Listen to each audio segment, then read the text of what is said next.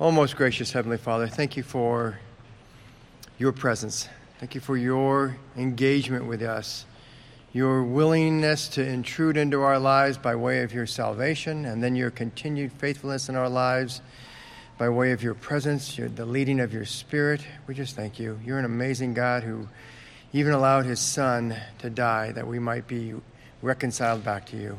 We ask that you would please guide us this day in what we're learning and that we would apply it in such a way that would be honoring to you and would bring change to our hearts and our actions. In Christ's name we pray. Amen. Okay, so the study is Do you believe 12 do- historic doctrines to change your everyday life? It's been a while since I've taught this. I think PJ and uh, Pete have uh, both taught this. I know for sure uh, Pete has. Um, we are in the doctrine of omnipotence today. And as you think about this doctrine, it, it obviously deals with his power, omnip- omnipotence being his power, but you got to ask yourself the question how does his power affect how I live out my walk with Christ? Um, if you don't, if we get to the end of today and we don't have that answered, or at least the beginnings of that answered, then we've we've kind of got stuck in the, the knowledge side of things and, and failed to get to the application side. Now, next week is a greater focus on the application. Every one of Paul Tripp's doctrines, excuse me, I shouldn't say Paul Tripp's doctrines, every one of Paul Tripp's uh, when he takes on a doctrine, he takes it on first theologically and then he takes it on application wise. So we'll have much more application next week, but we will um, get into a little bit here. If you'll notice, I'm using, rather than green highlight on the handout today to identify questions, I'm using bullet points. So there's three bullet points on the first page that are kind of critical thinking bullet points uh, meaning that you need to put a couple things together to figure it out. It's, you're not going to find it just strictly based on what we just read. Then there's one on page two, and there's one on page three. So we have a total of, of five bullet points, but the first three really are grouped together. So we have three groupings of them. So it, it won't be a lot of, well, it depends. We'll see what God does uh, in and through you guys and see how much awake you are and how much caffeinated uh, your status is and uh, see what God does with that. All right. So let's start with God is omnipotent, and who's got the mic? There you go. God is omnipotent, almighty in power. He can do without, without effort whatever he wills at any time and in any place he chooses to exercise his power. This is the highest possible definition of power. This means God is utterly and completely unique in power. There is nothing in heaven or on earth that is comparable in power to God. God's power has no limits. There is nothing that God cannot do according to his holy will and pleasure, and nothing that can inhibit or stop God's exercise of his power. See, should we read all those? You can, yeah, you can let all the uh, See all all these references verses. to the, the verses go. I want to jump in with a comment. When he says God's power has no limits, I want to make sure we qualify that statement. God's power is regulated by his character. So we will never see God sin. So just as long as we understand that, we don't get into the game of can he do this or can he do that. Well, then he's not all powerful. Praise be to God that he he does not be, move beyond his character and his character is perfectly righteous, and thus he, he, is, in compl- he is completely trustworthy. So we, we need to make sure we put some of those components together. Okay, let's continue on. Understanding the doctrine of omnipotence of God. Are we doing paragraphs here, like one at a time, or whatever you want to do? Okay. Uh, when it comes to, under, to considering the limitless power of God, we are hampered by the fact that everything in our field of experience has limits. The most powerful thing we know has limits to its power. Even when you are impressed with the power of something, you are impressed with it because it has pushed the boundaries of expected limits. When we think of power, we normally think, uh, I'm sorry, when we think of power, it is normal for us to think of limited power. We would immediately think that someone who thought he could do absolutely anything was ridiculously proud, sadly delusional, or tragically insane. All right, let me jump in there. Um, so, as we think about God, it would be tempting to think in the same way we think about everything else. You may not have realized it before, But one of the things that amazes us, amazes us about power is when we see uh, people able to push the boundaries of that power, whatever that ability is or what have you. So we have this, this construct in our mind of limit, limited power, and we don't have that with God. It's completely other power. So let's continue on with this. Here's that creature creator line again. Everything on the creature side of the line is, is limited in power. No person has the power to do anything he or she wants to do. No animal has unlimited power. Everything on this side of the creature creator line suffers from weakness, inability, and limits. God is utterly unique in power. There are no comparisons to be made. There are no categories to put him in. There are no workable analogies to be made. To say that God is omnipotent is to say that God is God. The consideration of the power of God will always lead us to that age old rhetorical question Who is a God like our God? But there is value in considering what it means to believe that there is one who sits on the throne of the universe who has the power to do whatever he chooses to do without question of ability or effort. I want to consider two things in Scripture that define and explain for us the kind of power that is the power of God.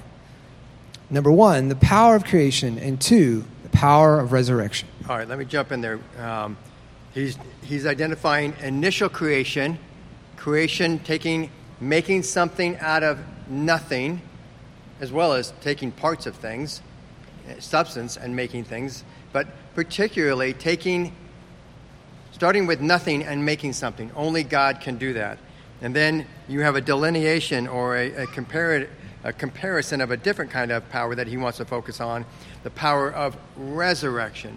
Taking something that is dead, that has been created but is now dead, and giving it life again. So, those are the two types of power we're going to focus on today.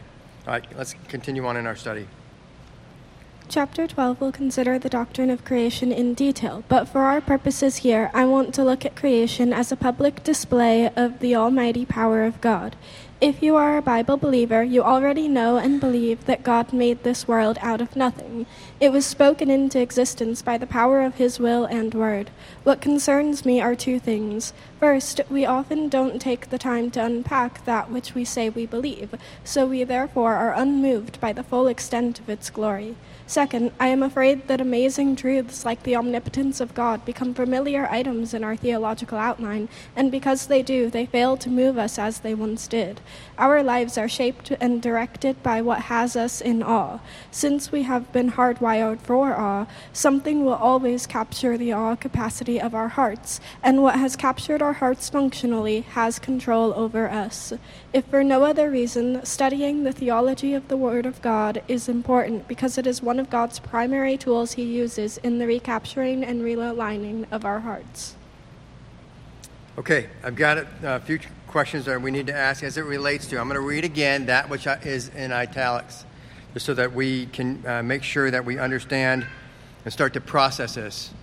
It says this: Our lives are shaped and directed by what has, by what has us in awe. Since we have been hardwired for awe, don't know if you've ever considered that. Since we have been hardwired for awe, something will always capture the awe capacity of our hearts and what has captured our hearts functionally has control over us. We, we see that borne out in idolatry and those kind of things. So the question is explain what the author means when he states, what has captured our hearts functionally has control over us. So this is one of those critical thinking ones on a Sunday morning at 9, 10 in the morning. Maybe some folks are, are the, the wheels aren't working yet. There's still a little rust from last night. Um, any idea? Anyone want to take a shot at? What does the author mean when he states, What has captured our hearts functionally has control over us? Go ahead, let's get, give, give Stephen a shot. Uh, the word that I've always heard is passions, because our heart requires something bigger than ourself, even if it's ourself that we're passionate about. So, like in Scripture, it talks about not to yield to the passions of our flesh, which lead us to destruction, basically. Okay, so the umbrella of passions, we, the world will teach you that you have a heart that is passive, that is acted upon, and then it responds to what is acted upon. And the Bible will teach you you have hearts that are active. They're not passive, they are always seeking. They're seeking something. And what the author is saying is one, one of, what Stephen is saying is they're, they're seeking, in one sense, whatever the heart desires, the desires of the heart. And we, we fight this fight of flesh versus the spirit. So there's that battle, according to Galatians, and it talks about. But there's another thing going on in that we were wonderfully and fearfully made. We were made in the, the, the means of fear. We have this, this DNA that we have a, a component of fear that looks for awe. We are taken back by that which we recognize as awesome. It stops us in our tracks. And there is this component of fear that is a that is a, an, a, an attraction. It is so utterly outside of us that we stop and are in awe of it we fearfully perceive it, if we're perceiving it right and it's good, as something from God, and it brings about a greater awe of God, or it can go the other direction. So when he says, what has captured our hearts functionally control, has control over us, the idea is that our hearts are always seeking, we, whether we know, recognize it or not, seeking that which either pleases us, passions, things that we, we find we are attracted towards, and or awe. Um, ladies, it was interesting having my wife uh, prepare for the Bible study this week of the Kris Lundgaard's Enemy Within because you guys dealt with this. You guys are actually kind of ahead. Those of you that were either read it or those that you read it and were there uh, on uh, this past Thursday know this is kind of what some of the topic was talking about about awe and do you remember the, the B word that was in the study? Anybody? That's, that was he was reminding people that our hearts are drawn to awe and beauty. Beauty. In fact, uh, what's interesting, I've, I've uh, talked with Sean before, and one of the things that Sean grasps is that music is a, me- is a means of beauty that draws us into music, is that beauty of, of music, the harmony, and, and all of the, there's even mathematical components that, that are amazing to those that understand music greater than I do, but it just draws you in the beauty, the harmony, and, and, and the, the beat itself. So I want us to realize we've got to leave here today recognizing that my heart is always seeking pleasure. Well, well let me word it this way it's always wanting something that is pleasing to me. I'll put it that way. Whether it's good or godly or it's not, sinful. We are also always seeking that which brings awe to us. Awe uh, is part of our DNA makeup, and he grasped that right here. Um, who was it in the women's that mentioned about the awe they had at uh, the um, Grand Canyon? Was that you, Jane? Can we get Jane the mic? Thank you. Jane, I don't mean to put you on the spot, but I, I do mean to put you on the spot, but I hope it's okay. So kind of explain what you talked about with that when you the the awe you felt when you got when you because you had never seen the Grand Canyon in person before, had That's you? right. Yeah. Okay, go ahead. Yeah, um, I shared in the ladies' Bible study about my first visit to the Grand Canyon, which was about three years ago, I think. And uh, um, of course, standing on the rim, it was awesome. it was beautiful, but I wanted to walk down inside to get the feel of what it's like to be surrounded by the Grand Canyon. So we took a short hike down a trail a little ways in, um, just, you know, so I could uh, feel that feeling of being down in it. But it was breathtaking. I stood there and was just silent for I don't know how long, just taking it all in. And I mean, my heart still beats fast now thinking about it.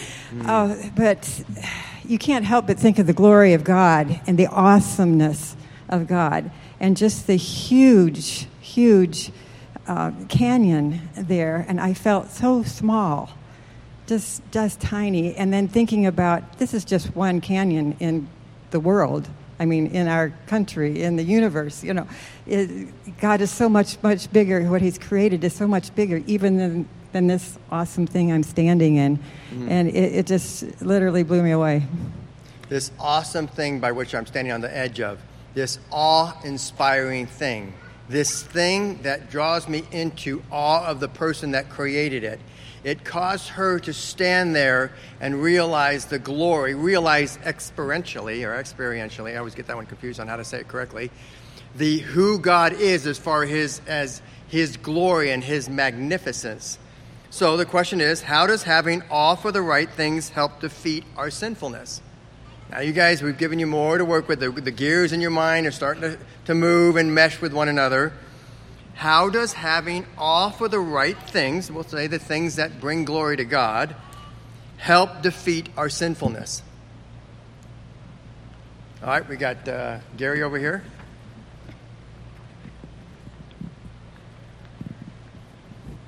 Well, in my case, I, I could just speak for me. It helps.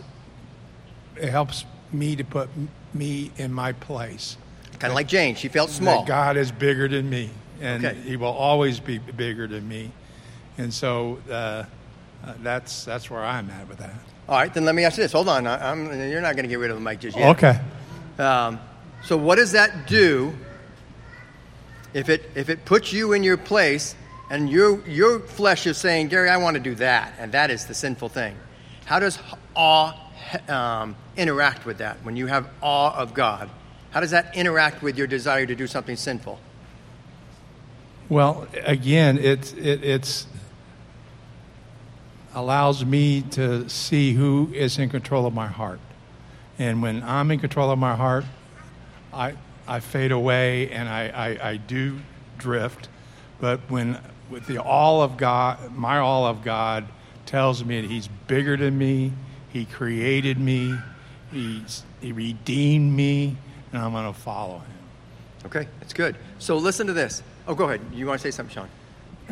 I just wanted to thank you for all of that, Gary. Um, I just wanted to connect with, with what he was saying there. And, you know, we asked the question how does our awe of God help us to defeat sin, right?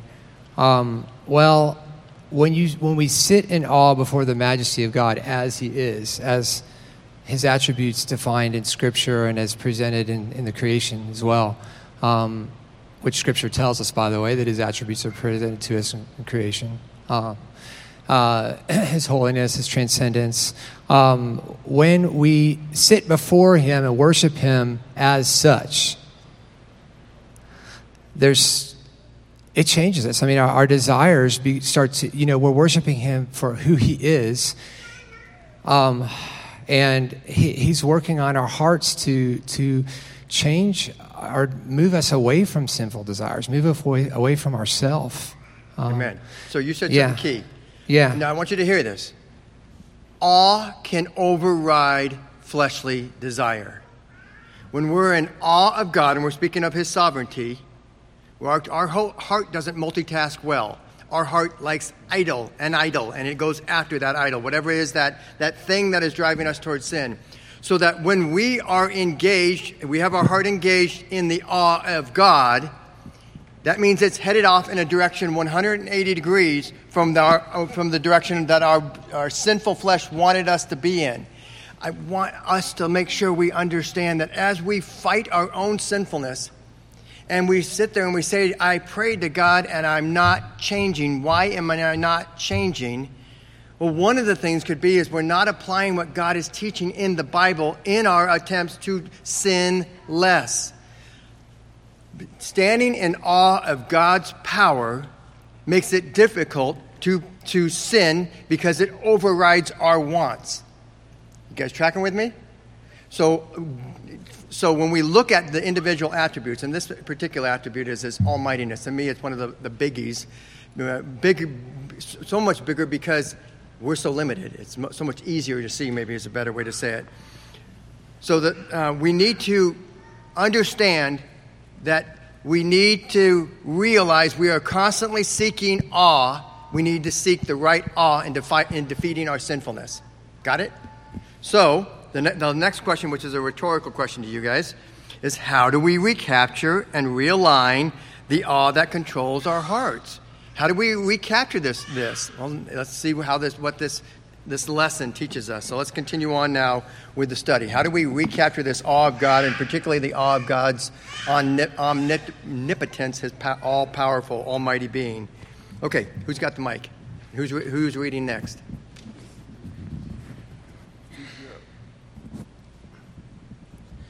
It is stunning to read through Genesis 1 and to watch God speak the various elements and creatures of our world into existence. Let there be light, and there was light. What? Let the earth sprout vegetation, and it was so. Are you paying attention?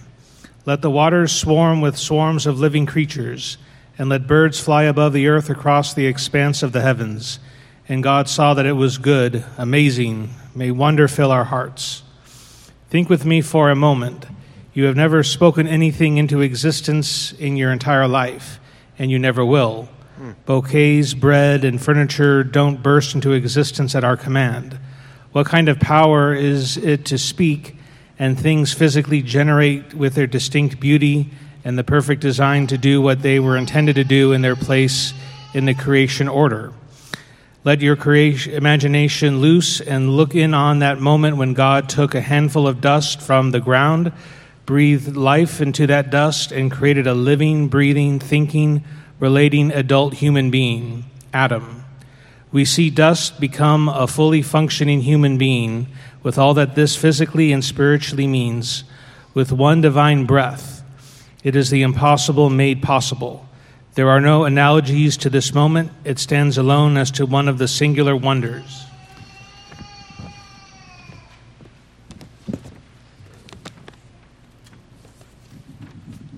Of the awesome power of God. He breathes life into dust. There is no one like him. Here is one of power's highest definitions the power to breathe life into what had no life. All right, pause right there for a second. He said something that is important. He gave us an example for us to use on how to recapture awe. And the way he worded it, we could go right past it and not recognize it. He said this in the middle of the, that bottom paragraph with the word let right after the uh, question mark. It says, Let your imagination loose and look on that moment when God took a handful of dust from the ground, breathed into that dust, and created a living, breathing, thinking, relating adult human being. God has given us minds that are capable of imagination that is God honoring. And if we will use that imagination to try and reimagine or recapture the awe of the moment when God created the first human being, it will draw us into a state of awe that pulls us away from our sinful flesh and pulls us away from our desire for sin because we're so focused on experiencing by way of imagination this recapturing of the awe of God. So, to consider that if that's not in your arsenal, for how you defeat sin, put it in your arsenal. Maybe you and, and, and someone at lunch or whatever. It's, you know, I, I used to be afraid, and my wife is very quick to, to point out how dangerous it can be when pastors start to speculate. And then, you whoa, whoa, whoa, now we're going into, you know, we, we moved from the actual Word of God. Now we're, totally get that. And she would agree with that too. That is dangerous. But I want you to hear God has given us imagination. You're not doing wrong when you're trying to imagine what that must have been like. You're trying to draw in your senses to a place where you feel like you are experiencing the awe of God as you play that in your mind. Does that make sense? If you do not have that in your repertoire of defeating your sinfulness, bring it into your repertoire see imagination as something good and godly in our fight against uh, uh, sin and our desire to defeat the, the sin in the flesh. Okay, let's continue on. As wonder fills your heart, let me make an important distinction. Human beings are creative, but we do not have the power to create. Everything we create begins with raw material. Even the microbiologists who claim that they can generate life in a petri dish always begin the process with the mixing of chemical substances. They don't actually they haven't actually created anything. They have simply manipulated created substances to generate something new. They are very skilled and creative scientifically, but it would be disingenuous for them to claim that they have the power to create. There are few better definitions of almighty power than the power to create a world using no raw material whatsoever. Hmm.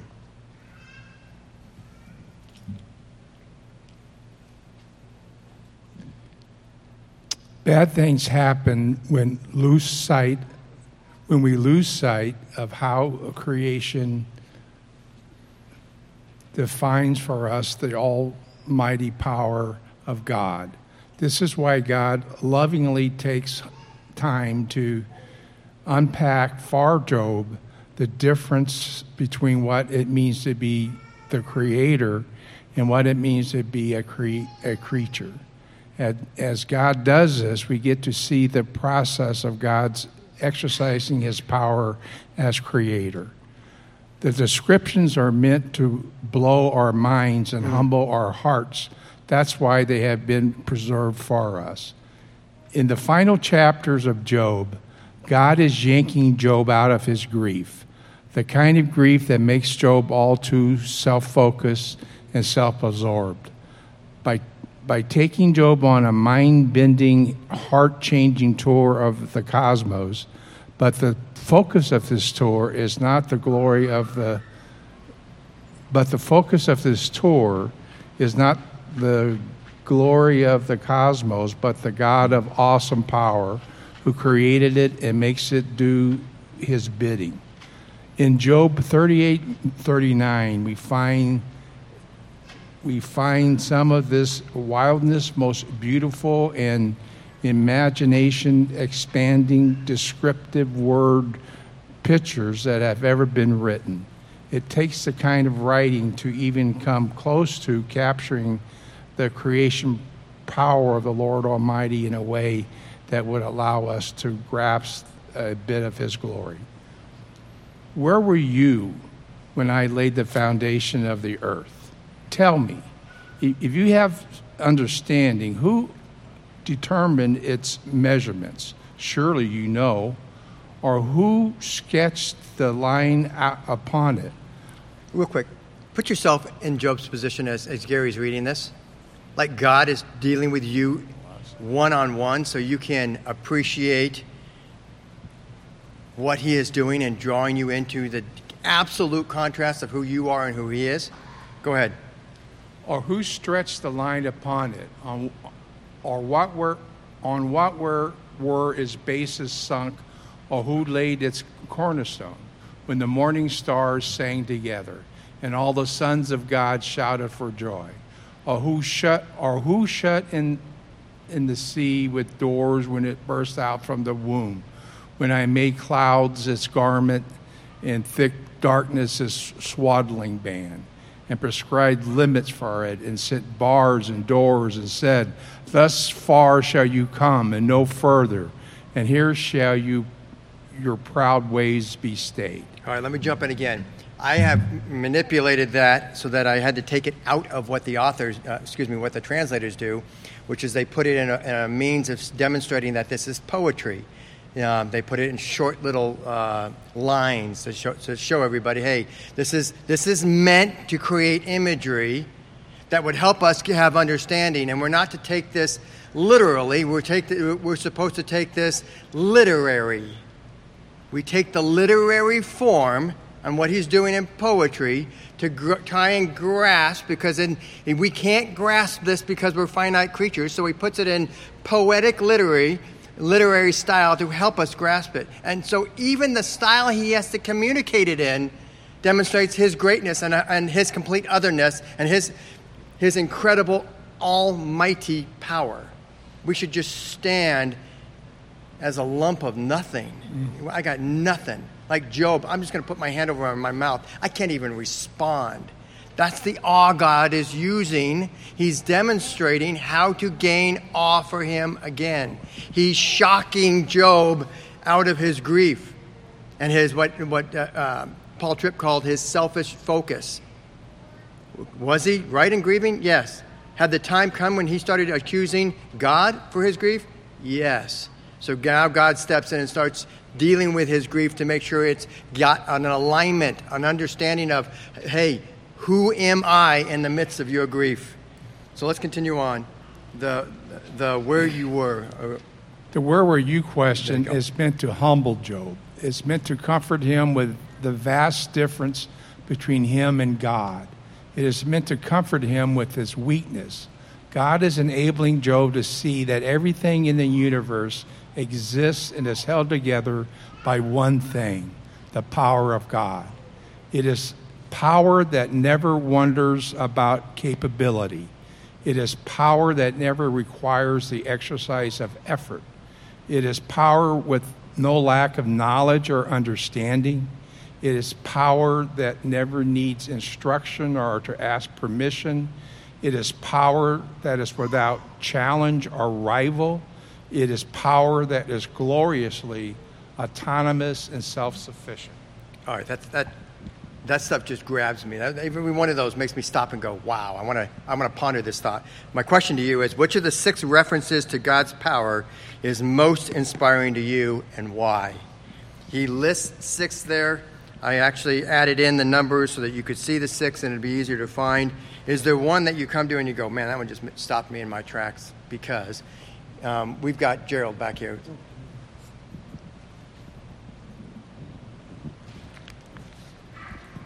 So uh, number number five, I mean number two. Um, in fact, he mentions it. It's like in the first sentence of this of the of the re- the Sunday school reader that we're reading here about effort. And I was just thinking that everything I do requires effort, and yet God never requires the exercise of effort. Like that is just that just blows my mind. I mean, I don't even I can't even put my head around that. Anybody else?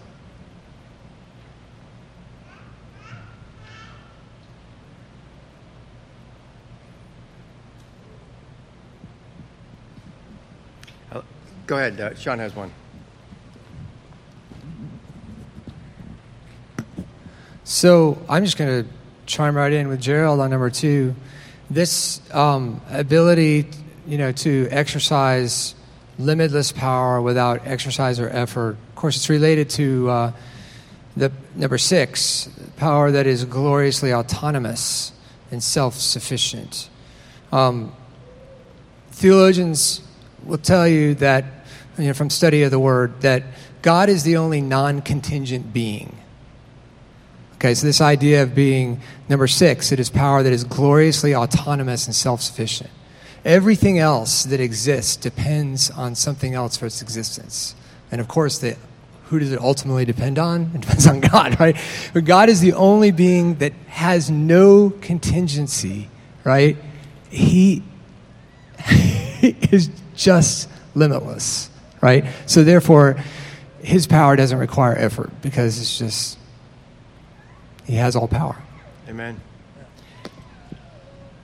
I've heard some debates where there are some people who, who want to uh, um, refine uh, God by our definition of physics. And then I heard the debaters say, well, God created physics, but when he sneezed. he, he, he's the guy, he, he's the source where what we call you know, physics comes from. So uh, there's no debate on that. It's good. Personally, as it relates to sin, it is power that is without challenge or rival. Not even the devil. The devil is not his rival. It's not light, dark, day, night, God, the devil. Doesn't, that is not actually a comparison. The devil has no comparative uh, power to God Almighty. And yet we fall in that in our sinfulness. Uh, did you see someone's hand? Uh, there, Janet's hand.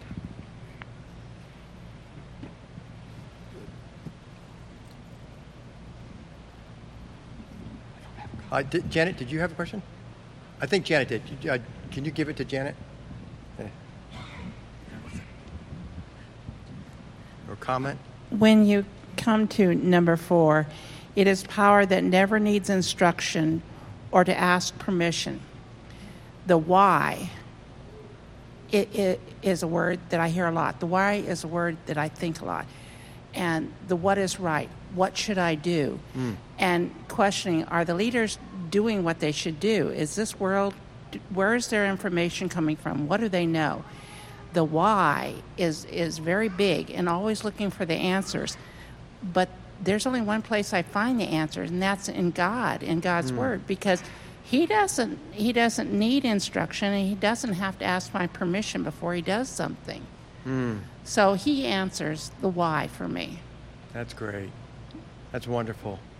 So, the point on going through this is to get you to draw you. If you're not one that is typically uh, meditating on God's, on an attribute of God or, or some truth about God, is not really something that is comes natural to you. You might try. There are six of these. If you start tomorrow, Monday, and go you, and take on one of these per day, you'll get to Saturday. And you will be your week will be filled with meditating on one truth about God's power each day. And hopefully it'll help draw you into greater awe remind you to walk by faith and not by sight and to cause you to sin less that day because you are constantly meditating on the awe of God. All right let's continue on with our uh, God's enlightening unpacking to be nice uh, uh, what he knows or, or what Job does not know Who's next up for reading? So we're, can you lift up? Which of the six references? t- Go one to- more down, right below the bullet point. Can you lift up your voice to the clouds that a flood of waters may cover you? Can you send forth lightnings that they may go and say to you, Here we are? Who has put wisdom in the inward parts or given understanding of the mind? Who can number the clouds by wisdom? Or who can tilt the water skins of the heavens when the dust runs into a mass and the clods stick fast together? Can you hunt the prey for the lion or satisfy the appetite of the young lions when they crouch in their dens or lie in wait in their thicket? Who provides for the raven its prey when its young ones cry to God for help and wander about for the lack of food? Job 38, 34 to 41. All right, let's continue on with the can you. The can you question of this passage is the ultimate rhetorical question. It is meant to lay that creature creator line down in a broad fluorescent red ink for us. Job, can you do what I do? Job, do you have the power over everything that exists that I have? The only rational answer is no. My most powerful moment is a universe away from the power that you have. You alone, Lord, have the power to create everything that exists, to put it in its appropriate place, to make it work in coordination with the other created things, and to hold them all together so that the cosmos doesn't descend into irreparable chaos. You alone are almighty. The argument from creation is clear and unassailable. There is no power like the omnipotent power of God. To say that God has the power to create and to control his universe and everything in it simply to say is to simply say that God is God. Hmm. There exists no one like him. The power to speak creation into existence is the highest form of power. Okay, we're going to look at the second side of this. We're going to look at resurrection power then. But there is a second way the Bible describes God's almighty power. The Bible tells us that God's power is not just creation power, but also resurrection power. And the closer you get to examining and understanding resurrection power, the more you are left in the humbling silence of awe and wonder.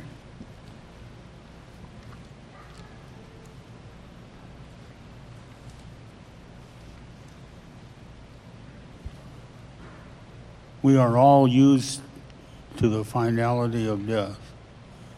We learn early that when something or someone dies, it is the end, and there is nothing whatsoever that we can do about it. You are crazy or delusional if you deny that what's dead is dead, or if you try to defeat death after it's happened. We have all learned that we must accept death because we have a complete lack of power over it. In this way, death really is the ultimate enemy. Not only can we not defeat death, but we can't seem to escape it either. We live in a world where everything living thing is in the process of dying, and we can't do a single thing to stop it. So death makes us feel weak and unable. Death confronts us with how small our power is. Death seems to be the enemy that wins every time. We walk away defeated once again because for all of our power, we have no power over death, none. Mm. All right, let's continue. My two oldest sons were confronted with this reality when they were just three and five years old. We lived in Scranton, Pennsylvania, in a neighborhood with lots of trees and lots of birds. Wandering around the yard one day, my sons found a bird that was either sick or injured, and they asked me if we could help it. I got a box, put tissue in it, and laid the bird in the box. While they were sitting and watching the bird, and I was thinking about what I would do next, the bird died. My son saw that it wasn't moving and asked me what was wrong. I had the regrettable job of telling him that the bird had died. They looked at me frustrated and sad, but they knew death is final. Even at this young age, they instinctively knew that there was nothing I could do. Death had taken the bird and had defeated me. We'll keep reading. We don't have to fantasize about what it would be like to conquer death because the Bible shows us what it's like and tells us how important it is. The Apostle Paul argues that this resurrection power, the power to cause the dead to live again, is at the heart of biblical faith. See 1 Corinthians 15. If there is no resurrection, then Jesus did not rise again from the dead. And if Jesus did not rise again from the dead, then our sin has not been defeated and our, fa- our faith is worthless. Mm. God's unique resurrection power is not just another item in our theological outline, but it is the heart of what gives us new life and future hope. Christianity is a resurrection religion. God's grace is resurrection power. All right, let's continue on with those last those next two paragraphs.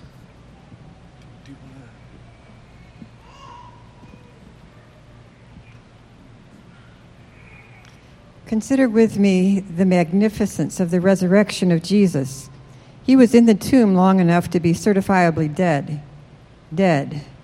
Rising again after death meant that the synaps- synapses of his brain suddenly began to fire. Electric charges fired through his nervous system. The muscles in his heart started to pump. Fresh blood coursed through his veins. His muscles suddenly became soft and flexible. His organs turned on and functioned in symmetry with one another. His eyes became moist and able to focus. He suddenly could breathe, smell, taste, and feel. His balance and orientation returned.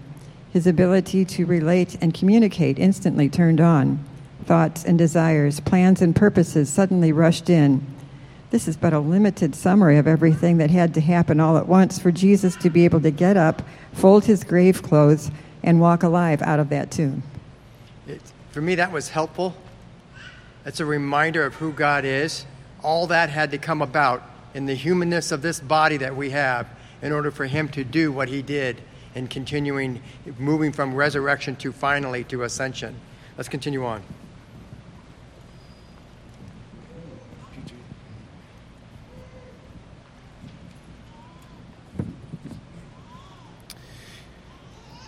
Here's what it means to be almighty no effort was required for Christ to rise again.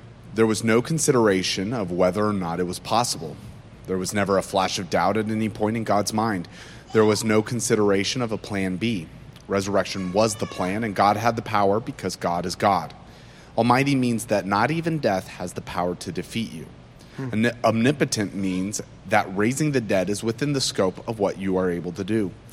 Resurrection power means your power is unique and unparalleled. The power to resurrect is the highest form of power. Resurrection power means that the most powerful created thing is very, very small and very, very weak when compared to you. Omnipotent means that there is nothing and no one like you. The resurrection is a finger that points to the omnipotence of God. The power to resurrect separates God from us and everything else. Only Almighty God has the power to bring life out of what was once dead. PJ, just finish it up. Just jump over the question and go to the last paragraph. We find many demonstrations of the power of God in Scripture, but so often they fall short of displaying for us the full extent of the power of God's power. The closest we have to being confronted with and comforted by the power of God's power is the ability to create and the ability to resurrect. Creation and the resurrection both draw the uncrossable line between the creature and the creator. He creates, he resurrects. He is omnipotent. Behold your God. You are his child by grace. He unleashes his power for your good. Yes, you will hit the wall on your own powerfulness, but your Lord has no such wall. There is hope for the powerless because in tenderness, God meets your weakness with his strength. Let's go to the Lord in prayer. Heavenly Father, we do thank you for the truths that you have taught us this day about your omnipotence. Father, we thank you. We, we, we ask that you help our puny little minds, our feeble, weak minds, to reflect on these truths throughout the week, to stand in awe of you and, and your power, Father, to allow that distinction to control our, our thoughts, our hearts, that we might give you the glory due, who you are in character and what you have done in deed, as well as move away from our desire for sin. It's in Christ's name we pray. Amen.